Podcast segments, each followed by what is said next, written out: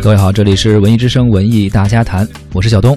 各位好，我是小昭。一个周末不见了，不知道在周六日的时候，小东有没有观看文艺青年们都非常关注的第五十三届台湾电影金马奖的颁奖典礼？呃，周六应该是晚上大概十一二点的时候，很多我朋友圈里面的电影爱好者啊，就开始一个个发照片了，包括很多圈内人士，有一些就是电影公司的制片公司的，或者参与到这些有获奖的作品的主创团队吧，就开始发一些照片。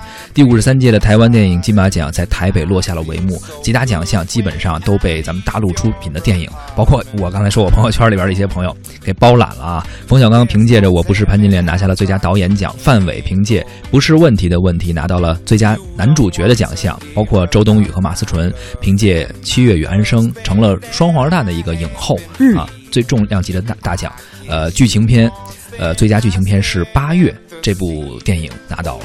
其实要说起这个本届金马奖这些获奖的电影，正是因为像冯小刚导演的《我不是潘金莲》，还有像这个《千与安生》这样的电影是在内地公开上映过的啊，嗯所以对这些获奖的影片还是有一些比较熟悉的。是，呃，但是像拿到这个最佳电影的《八月》，呃，很多人可能听到就会觉得比较陌生了。像我就没有看过这部电影。是的，包括不要说八月，其实范伟老师我们都是非常熟悉的一个演员。演员，嗯，但是他演的那个电影不成问题的问题，其实到现在我们也没有看到啊。这是让他获得了最佳男主角奖的一部电影。相信这次获奖呢，有可能会推动更多的观众去把这部电影寻找来看一看。嗯，而最佳男配角奖呢，颁给了林柏宏，他的获奖作品是《六弄咖啡馆》。最佳女配角是金燕玲，她凭借《一念无名》当中的精彩表演摘得了最佳女配的桂冠。嗯同样有一个最佳新人导演黄信，也是一念无名的这个导演，也是出自这部电影。而且有一个很奇怪的现象，你没发现吗？好多。他们这个电影的名字六七八，都好像可以得奖是吧？啊，还有一哈六弄咖啡馆、七月与安生和八月六七八。当然了，这个六七八这个数字，这是获奖了以后大家可能才连起来的一个巧合啊。呃，除了数字连起来，有一些人他们在金马奖获奖的运气也是连起来的。嗯，比如大导演冯小刚，冯小刚的《我不是潘金莲》目前呢正在全国的热映当中，各种热点事件也是满天飞啊。而冯小刚导演在金马奖的运气应该说是延续了下来。没错，去年他是得了最佳男演员、男主角，嗯、当时凭借《老炮儿》嘛，当时他是主演六演，没错。那么今年呢，他拿的是最佳导演，而且担任了本届金马奖的最佳女主角的。那他颁出的是这个女主角双黄蛋，当时就是通过冯小刚导演的颁奖哈，对，让大家所了解到的。我们也来回顾一下现场的情况。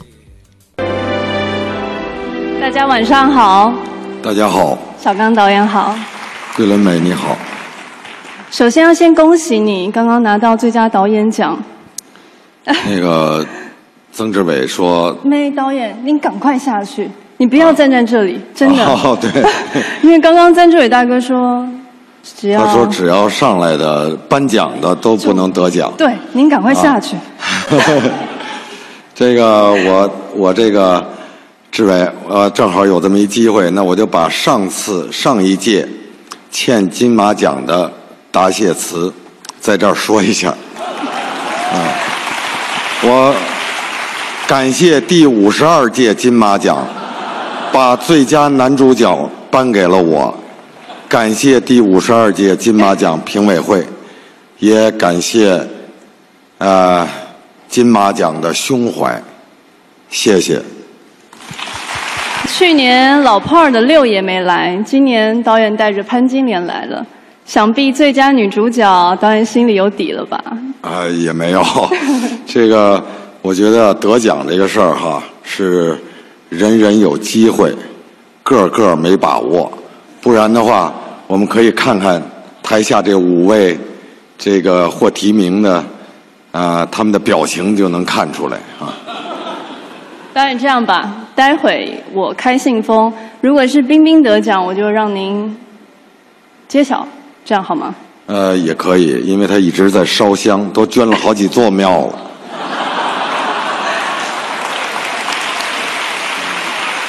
那我们现在就来看今年入围最佳女主角入围的有。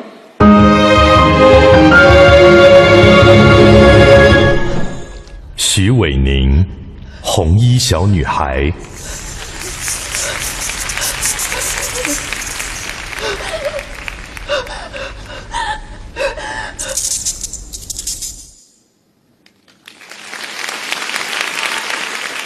范冰我有冰，冤屈可以不我不是潘金莲是我不能。写这个保证书啊！这个保证书一写，就好像我错了，这一时错倒没什么，那么这十多年来，我这是怎么了？我这不是全部都错了吗？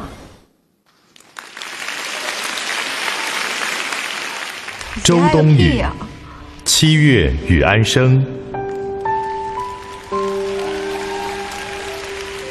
你怎么也二十七岁死了？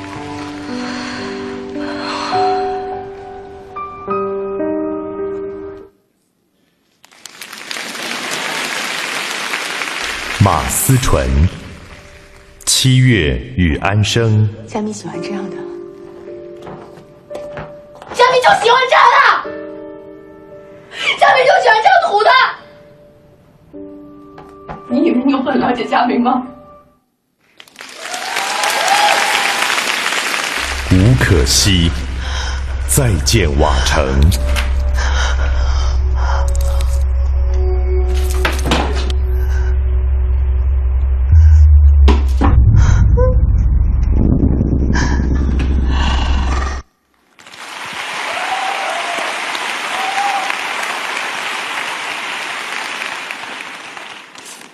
要交给我，嗯要不要导演？我现在不念呢，镜头就一直盯着我。我只要把这名字一念完，镜头咔就给我删了。获得第五十三届金马奖最佳女主角的是得奖的是周冬雨。周冬雨以《山楂树之恋》出道而备受瞩目。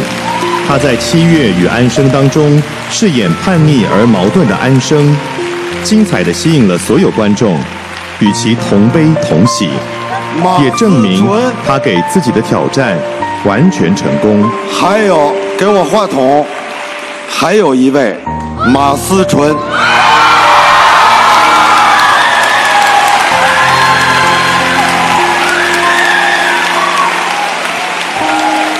马思纯却以左耳入围金马奖最佳女配角。她在《七月与安生》中饰演的七月，看似沉静娴熟，却在压抑之后展露了惊人的反差。角色的内心层次很深，表演难度相当高。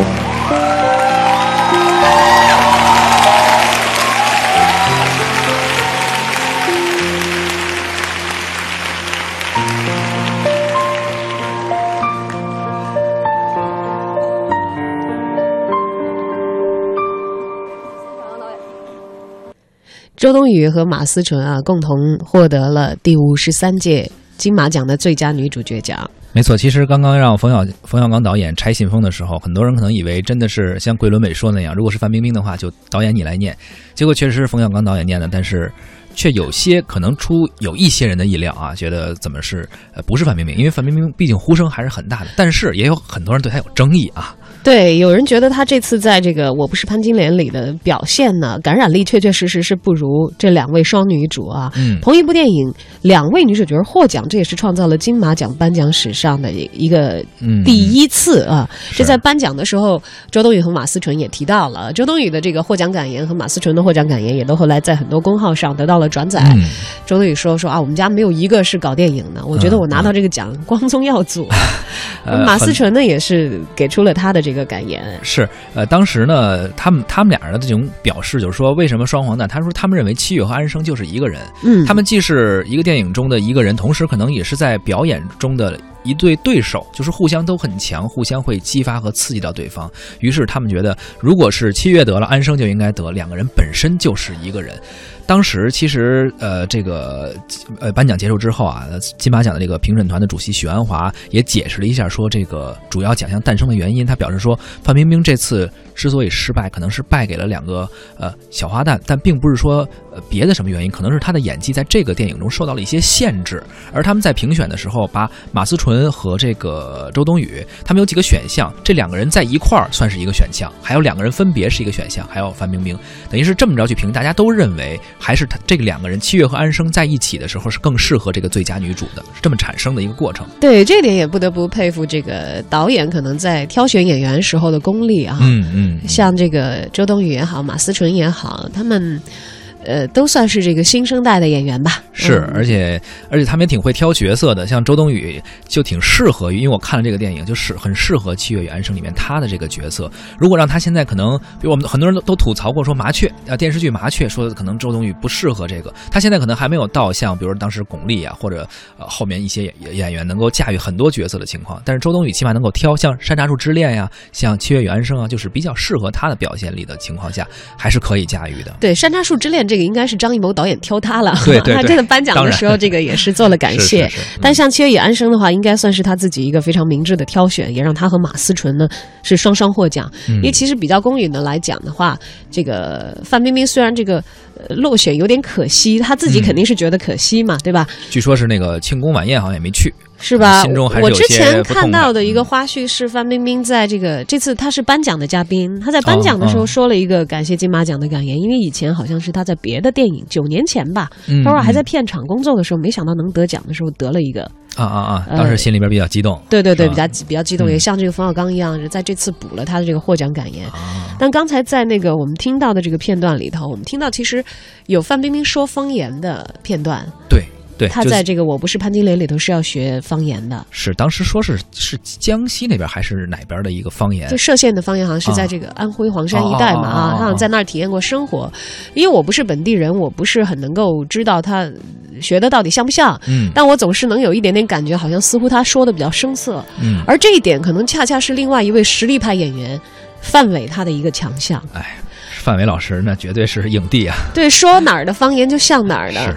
呃，据说那个在范伟以前的这些角色当中，就是手机，这是很老的一部冯小刚的电影了。嗯嗯嗯那都经典台词了。他和葛优都是要演这个河南人，嗯，嗯说河南方言，但是是就是有人家河南本地的观众就说，啊，葛优那一听就是学的本地方言，但是啊范伟你真不太听得出来。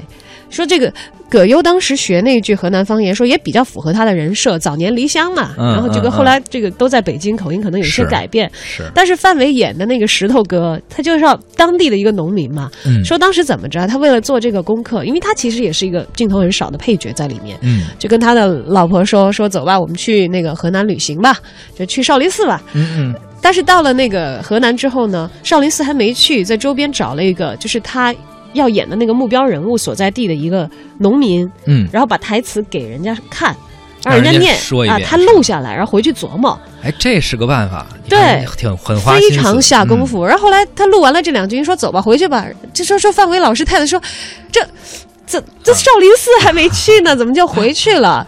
所以这个可见演员啊，对于塑造一个角色所下的这个功力之深，这一点上，我觉得最佳女主角还有向本届金马奖最佳男主角学习的很大的一个空间。是而范伟在发表获奖感言的时候呢，却恰恰没有说很多，只有短短的感谢、感谢和感谢。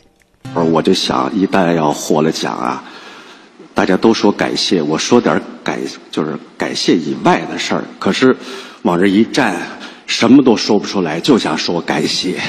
就是一句感谢而已啊。那个我记得有一些报道说，这个金马奖说为什么范伟最后赢了？其实当时还有很很很好几个吧入围的男演员都在 PK 都在投票，说范伟演的呀还是更有层次一些。原话是是这样，接受评呃那个评委接受采访的时候这么说的。对，来看看这次跟范老师 PK 的都是什么人：嗯梁家辉《寒战二》，许冠文《一路顺风》，张学友《暗色天堂》。呃，还有这个柯震东的《再见瓦城》，而最后呢，范伟还是靠不成问题的问题摘得了最佳男主角的桂冠，而且据说在红毯上他的人气也是非常之旺的。没错，可以说，范伟获得最佳男主角，对于熟悉他的大陆的观众来说，并不觉得是一个冷门。嗯，但是我觉得，如果他不是演喜剧，好像还真是我们见的不太多啊，相对少一些。因为毕竟给我们大陆的观众的印象，可能是在春晚上的小品，或者是在一些电视剧里面的一些相对比较呃幽默搞笑的角色。但是这个电影据说一点一点搞笑元素没有，它是一个呃就是一个剧情片。就这样的方式获得一个获得一个金马奖的话，可能我们还稍稍的有一些不知道会什么样，挺期待这部电影的。嗯，而这次呢，大陆的电影观众看到这么多熟悉的大陆电影人包揽了金马奖的诸多奖项，另一个角度是否也意味着如今的台湾本土电影进入到一个较为尴尬的创作时期呢？我们来听一听文艺大家谈特约观察员胡可飞的说法。这一次的金马奖啊，我觉得其实没有特别爆冷的感觉，没有黑马出现，说明其实没有形成对决的场面啊。之前也没有特别宣传渲染互相 PK 的这些气氛，自然也没有太多人关注。出现的结果呢，也就是看看热闹。那台湾本土电影不争气，连续几届金马奖都被人说是为大陆电影在撑场面，这让很多台湾电影人有情绪啊，甚至喊出了要把奖留在台湾的口号。嗯，可是人生在世不如意十有八九啊，就如李宗盛唱了一首名为《给自己的歌》里所唱的：“想得却不可得，你奈人生何？”那从今年的获奖来看呢，这个把奖留给台湾呢，又泡汤了。重量级大奖啊，都归了这个大陆的电影。最佳导演呢是去年获得最佳男主角的冯小刚，最佳男主角呢今年是范伟，女主角呢又出现了双黄蛋周冬雨和马思纯，而最重要的最佳影片又给了大张磊的《八月》。那其实八月的获奖啊，并非意外。呃，在之前这部独立的文艺电影就呼声很高，我个人也很喜欢，推荐大家可以去看看。这几年呢，金马奖都快成为挖掘中国文艺电影的推手了。很多得过金马奖的文艺电影都会在自己的宣传海报上写着提名啊或者获奖。呃，比如一个勺子啊、路边野餐呐、新迷宫啊、少女哪吒呀，都是这样。金马奖啊，是华语影坛历史最悠久的电影奖项，含金量和专业啊。我觉得是跟一些杂牌奖没法比的。从一九六二年创立以来，金马奖被誉为华人电影的奥斯卡，是中国大陆、台湾呃最受瞩目的电影盛会，和我觉得是电影工作者的最高荣誉，华语的啊，也是最强调艺术性、全面性的华语电影节。所以我认为呢，它的专业性其实是值得我们去尊重和借鉴的。虽然我个人很不喜欢《七月》和《安生》这部电影，但是我不觉得这是黑哨。那，其实呢。那金马奖一贯喜欢找平衡，这个评审团还是本土化的基础上尽量的去寻找平衡，包括台湾本土以外的平衡，艺术性啊和商业性的平衡。所以呢，嗯，虽然这届金马奖将很多奖项给了大陆，但其实来自台湾的电影呢也得到了，比如说新晋导演奖颁给了黄晋，啊，就算一种鼓励吧。但是这种多年以来的这种平衡呢，就会造成这个奖缺少个性，尤其是在目前台湾电影整体走低的情况下，就非常被动。啊，曾经作为蓝筹股的这个台湾本土电影，近年来持续走低啊，人才青黄不接。啊，斩获国际声誉的这些侯孝贤、蔡明亮之后，你就很难找到有潜质或者风格化的台湾电影人。那在港片还在蚕食这个上世纪的这种呃残羹的同时呢，这个台湾电影好像迷失了。啊，中间虽然偶然有这种魏德胜、赵德胤呢，呃，钟孟宏这样的导演出现，但我觉得还是没有成大气候。啊，在大陆电影大踏步前进的时候呢，港台电影都在吃老本，台湾仿佛吃的更厉害一点。至少我觉得《树大招风》虽然有很多 bug，但是多少还算可圈可点吧。所以我认为呢，台湾电影缺少一套完整的人才培训机制。啊，许多导演呢，只能照搬的小清新的催泪套路，赚取这种低龄市场口碑。卖这种所谓的情怀衍生品，没有任任何含金量啊！从这个层面上讲，对于台湾电影来说，少些抱怨，别在乎说奖给了谁，主动去寻找这些流失的观众，重新推出好电影，才是应该做的。任何的评奖啊，可能都会有它的偏好；任何电影节都会有它的气质和特点。正如胡可飞和所说的那样啊，说不用去抱怨或者怎样。拿出自己的诚意，拍出好的作品来，把观众能够拉拉进电影院，能够真正给自己口碑投上一票，才是最重要的。其实，在今年看这个金马奖颁奖典礼的时候，我还是能够感受到他们的晚会啊，还是尽力的在想要做的更加用心一些，像把这个台湾电影的一些历程串联起来。你看，像那个我看的那个开场，就是张震出来。他和他小的时候演的那个孤岭街少年杀人事件的画面是对切的啊，有电影里的画面，有他的回顾啊。他在开场的时候就说：“你看那个偷看女明星换衣服的小鬼就是我。”嗯，说孤岭街的光引领我进入电影的世界。虽然杨德昌导演已经离我们而去，但是他对电影的坚持和热情永不熄灭。而再加上主持人陶晶莹也是这个。台湾影视娱乐圈很重磅的一位啊，他很了解他身边的这些这个电影的从艺者不。管电影现在怎样，综艺还不错。对 这个晚会做的还挺好。他在晚会的现场也是做了很多的勾连，讲到这个家传，因为像曾志伟，呃，全家都来参加这个颁奖典礼，是带着女儿，然后他弟弟又是《缺语安生》的导演，对对，呃，曾志伟的儿子嘛，就等于儿女都在嘛啊。其实其实讲了有家传，有这个师傅传徒弟等等等等，应该说是情怀牌在这个晚会上打的满满。嗯然然而真正的这个传承，可能就像我们的评论员胡克飞所讲的一样，恰恰到了台湾电影一个青黄不接，没有能够带来突破的时候。最后还是得拿出实实在在的作品来看哈，光是情怀可能是留不住观众的。